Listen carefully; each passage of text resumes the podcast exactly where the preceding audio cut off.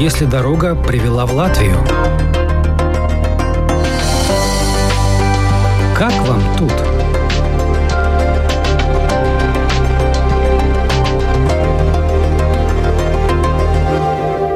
Обычно с Полиной Побережской говорят о творчестве, о ее картинах. Полина – иллюстратор, график, художник. Ее картины, собственно, и стали отправной точкой для этой программы. Я увидела их, ощутила одновременно и боль, и радость, поняла, что это мое, и очень захотелось познакомиться с автором. Повезло. Оказалось, Полина Побережская, не местная, приехала в Латвию из Израиля 8 лет назад, а стало быть, идеально подходит в героине программы как вам тут? Сразу уточню. Родилась Полина в России, в Новосибирске. Там же окончила школу и университет.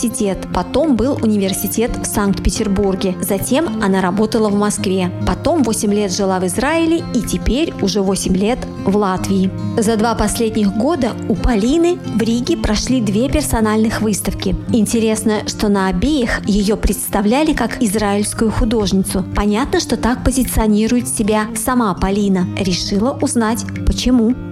Ну, потому что невозможно, конечно, отрицать то, что там я думаю и говорю по-русски. И родилась я в Сибири и жила в России. Но именно как художник, конечно же, несмотря на то, что я там в России закончила художественную школу академическую, там тоже был свой опыт, но та, скажем, революция в голове в хорошем смысле, которую мне сотворили, когда я училась в Израиле, и когда это, ну, если так можно сказать, немножко поломали академическое образование российское и выпустили меня как художника, но это, конечно, случилось в Израиле. Эта учеба была у Вольфа Бубы, да?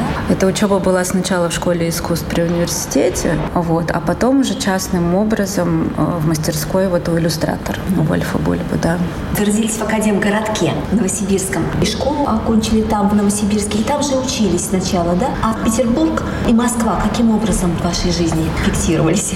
Ну, я первое образование закончила еще в Новосибирске, а потом стало понятно, что как бы вот образование там закончила и город закончился. Надо было как-то уже двигать вперед. Поэтому я поехала получать второе высшее в Питер. Но так получилось, что в этот же момент мы стали встречаться с моим мужем, а он уже на тот, он тоже из Новосибирска, но он на тот момент уже жил в Москве. И мы очень быстро поженились, и я очень быстро переехала в Москву. Основной поток уезжающих из России, он был после 12 особенно после 14 года. Вы уехали раньше, это был 2006 Да. А почему? У нас очень, очень простой ответ на это. Так как мой муж, он журналист, он военный корреспондент, и он был на всех тех войнах, которые были в тот момент, и он был постоянно в командировках в Чечне. И когда, в общем, ему намного раньше стало все понятно, политическая обстановка в России, а к 2006 году стало уже окончательно, по крайней мере, нам все понятно. И плюс у нас родился ребенок, мальчик, и у меня была мысль только одна – эвакуировать ребенка, эвакуировать сына. Поэтому мы, у нас было все хорошо. У нас была квартира, очень хорошая зарплата была у мужа. И как бы, если честно, ну, все крутили у виска. Говорили, вы сошли с ума, потому что даже Израиль в тот момент ехал, наоборот, в Россию зарабатывать деньги. Ну, в частности, в Москву. То есть все поехали туда делать большие легкие деньги. А мы, как два, как три сумасшедших, бросили все и уехали с абсолютного нуля начинать новую жизнь. И я считаю, что это большая наша удача. Мы друг другу говорим, что мы молодцы, что мы не побоялись тогда. Но, тем не менее, там прошли 8 лет, и вы сюда переехали. Тут, конечно, мы подходим к главному. А почему именно в Латвию? Почему именно сюда? Мы тоже иногда так друг другу говорим, М, как интересно, что мы здесь делаем. Почему? Потому что обычно те люди, которые жили в центральной России, они как-то были знакомы с Прибалтикой, тогда это называлось. Но сейчас мы будем говорить со странами Балтии, потому что их в детстве возили там в Юрмалу, там дачи какие-то или что-то, была какая-то связь. Мы до этого не были нигде. Мы уехали из Израиля из-за меня. Потому что, опять же, у моего мужа все было очень хорошо. У него там война, он военный корреспондент, у него война там была рядом. Мне было немножко получше, потому что уже не было таких далеких командировок. Он иногда вечерами приходил даже домой. Но я тяжело пережила последнюю войну, третью, которая там была, когда уже весь Израиль обстреливали. И я просто попросила, сказала, слушай, мне надо какой-то передых. То есть я не могу, особенно когда там начинается что-то такое, то, ну, как бы все сидят с семьями вместе, а, а у нас получалось, что если что-то где-то бомбануло, то Женя вставал и на передовую, да. А, ну, в общем, я не справилась, скажем так, с этим. И И мы просто стали смотреть, искать, э, где мы можем максимально быстро и максимально дешево легализоваться в Европе. Мы не какие-то там слишком богатые люди, мы как бы самые обыкновенные люди. И на тот момент здесь была программа покупка жилья в обмен на вид на жительство, а у нас там была уже небольшая квартира в Израиле, а так как разница в ценах колоссальная, то получилось, что мы можем это себе позволить. Вот, и плюс помогли родители, и, в общем, эвакуировали второй раз меня. Тут уже меня, потому что тут уже мне было плохо. Мы совершенно не знали, куда мы едем. Мы, опять же, думали, что в любом случае мы справимся. В любом случае это приключение, в любом случае это какая-то новая жизнь. Пока мы молодые, пока у нас есть силы, почему не попробовать? Вернуться можно всегда и хоть куда. Вот, поэтому мы опять встали и поехали. В Латвии муж Полины Евгений Эрлих возглавил проект «Балтия. Неделя» на телеканале «Настоящее время». А Полина, закончив проекты, начатые в Израиле, стала работать с частными латвийскими заказчиками. Проиллюстрировала несколько книг. Перечисляет путешествия, психология, стихи. С гордостью добавляет «Получилось неплохо». Но кроме того, впервые именно в Риге у Полины состоялись две персональные выставки, где она представила работы, которые писала дома для себя. Признается, что сама даже не помышляла о выставках, просто показывала новые картины в Фейсбуке. Людям они нравились, было много восхищенных отзывов. То и дело появлялись вопросы, где можно увидеть все вместе. И, наконец, Полина решилась.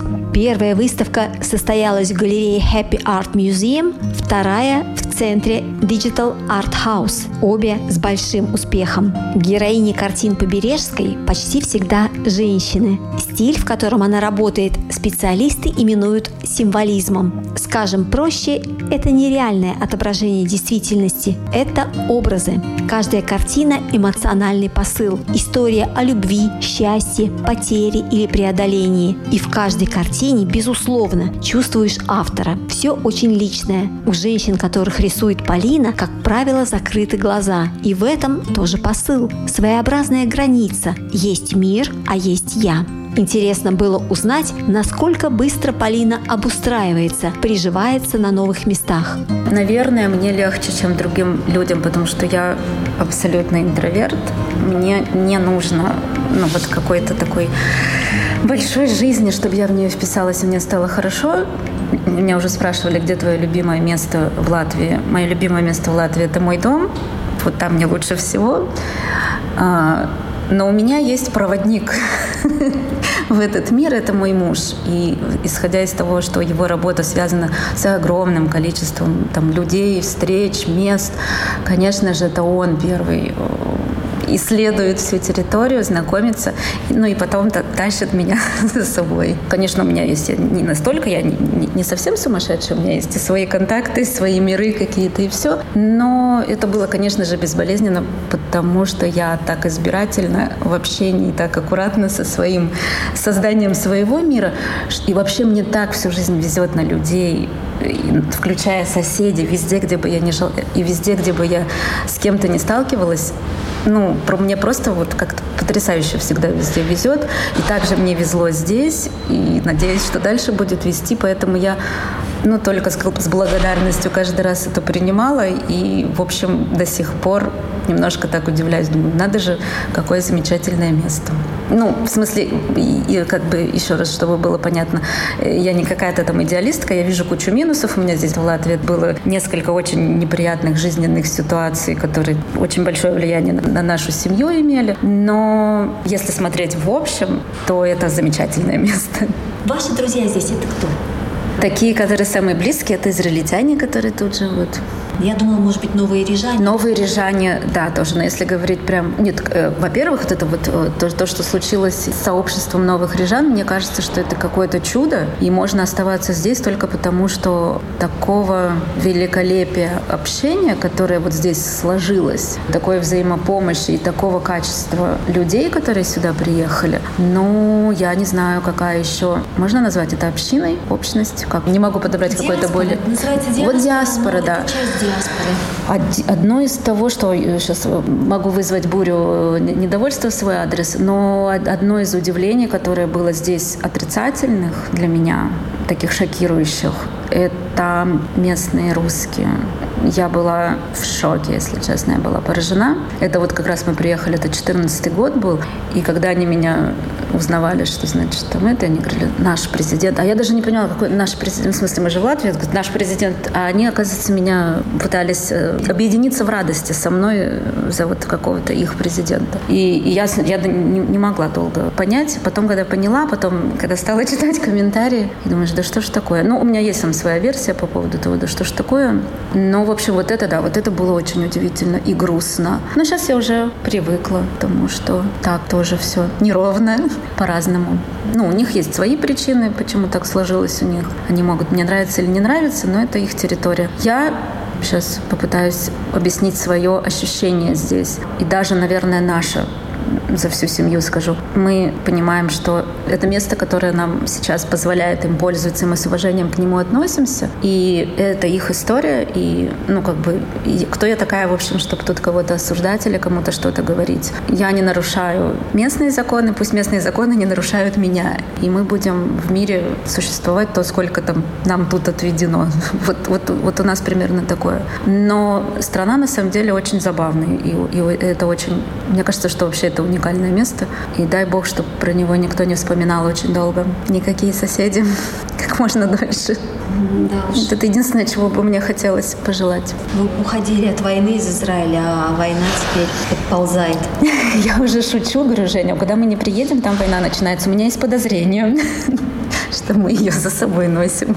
А, кстати, сейчас много чего люди предпринимают. Кто-то ходит на акции протеста, кто-то собирает гуманитарную помощь, кто-то проводит концерты или участвует в концертах, собирает помощь. Вам как-то доводилось в чем-то таком участвовать в последнее время? Ну, мы просто приняли решение, скажем так, своей семьей сделать то, что мы можем. И я не могу работать с людьми. Я как бы понимаю, что это для меня будет э, ну, слишком тяжело и ни, никакой особой пользы я не принесу. Поэтому мы просто делали то, что мы можем. Тем людям, знакомым, которые из Украины нуждались, мы просто переводили деньги, сколько это возможно. А потом мы просто купили машину большую, хорошую на, на заказ туда военным э, и отправили ее в Украину. Это как бы то, что мы могли сделать. За минувшие 8 лет Полина вместе с семьей немало попутешествовала по Латвии, да и по всем странам Балтии. Но именно в Латвии, в Латгалии, ее ждало эмоциональное потрясение, которое, представьте себе, навело на мысли о будущем. Она соприкоснулась с работой латгальских керамистов. Знаете, такое, есть некоторые вещи, которые я себе оставляю, чтобы было не страшно стареть. Я думаю, о, вот когда я постарею, я буду делать вот это. И одно из этого — это керамика. Я, когда буду старой, я буду курить и буду делать горшки глиняные и обжигать их. Да, это прям такое, я, я прям себя вижу. Угу. Вы, вероятно, зашли в музей. Там, наверное, когда были в Резекне, там есть целый отдел, посвященный керамике. Или как вы вообще? Нет, нет, нет. Это было мы, мы прям мы прям были на хуторе. Я сейчас не смогу вспомнить, как зовут этого керамиста. И он делает керамику по очень старинному черной керамика, когда у него во дворе его хутора стоит специальная печь и специальным образом обжигаются. Они неровные, они такие все живые. И мне это ужасно нравится. Мне, мне нравится, когда это можно там след от пальца увидеть. И, ну и вообще то, что не, не идеальной формы, мне как раз ужасно нравится. И вот мы у него там пробовали, он это нам показывал. И, и мы даже обжигали то, что мы сделали. И это есть у нас дома. Ну, то есть мы потом через некоторое время приезжали, забирали то, что он обжигал. Но это мой муж делал сюжет про них, поэтому я просто хвостиком была с ним там. И понравилось, как это все происходит. Да, Понятно, мне кажется, это так э, эротично вообще. Работа с глиной, мне кажется, в этом есть что-то такое вот, ну, прикосновение тактильное, телесное и какое-то оно и созидательное одновременно. В общем, это прям очень эротично. А вам не приходилось еще как художнику с этим работать? Нет, я Нет. себе оставляю это как маячок на будущее. Если вас знакомые, которые не были в Латвии, спросят, какая это страна, что вы им скажете? Как вы охарактеризуете Латвию? Примитивно или на, на уровне чувств? Я могу и так, и так. И так, и так. Удивительно чисто, удивительно вкусно, удивительно аккуратно, удивительно красиво. Мне даже не мешает погода, но я как бы не очень на это реагирую. Это вот из, из таких вот э, как бы, как бы вещей, которые примитивными можно назвать. А на уровне чувств максимально комфортно по дистанции между людьми, по расстояниям, по скорости, по спокойствию, по тому, что у каждого есть вот своя территория, что ли. Понимаете? Вот это своя территория свободы. Я всем, кто приезжает, даю советы, что, ну, если как вам кажется, что вам холодно, отвечают или как-то, вот просто не обращайте на это внимания. Ну, не показывайте свою какую-то там удивление или недовольство или агрессию. То есть за этим нету чего-то отрицательного. И обычно, если ты не показываешь какое-то свое, там, не знаю, недовольство, а продолжаешь нормально общаться, если ты говоришь, ну, там, спасибо большое, элементарные какие-то вещи, понимаешь, что тебе никто ничего не должен, то люди вот оттаивают, и, и вообще внутри они просто прекрасны. Опять же, это же про меня, я же все рассказала, да? Но мне вот так повезло тут в очередной раз. Героиней программы «Как вам тут» стала график, иллюстратор, художник Полина Побережская.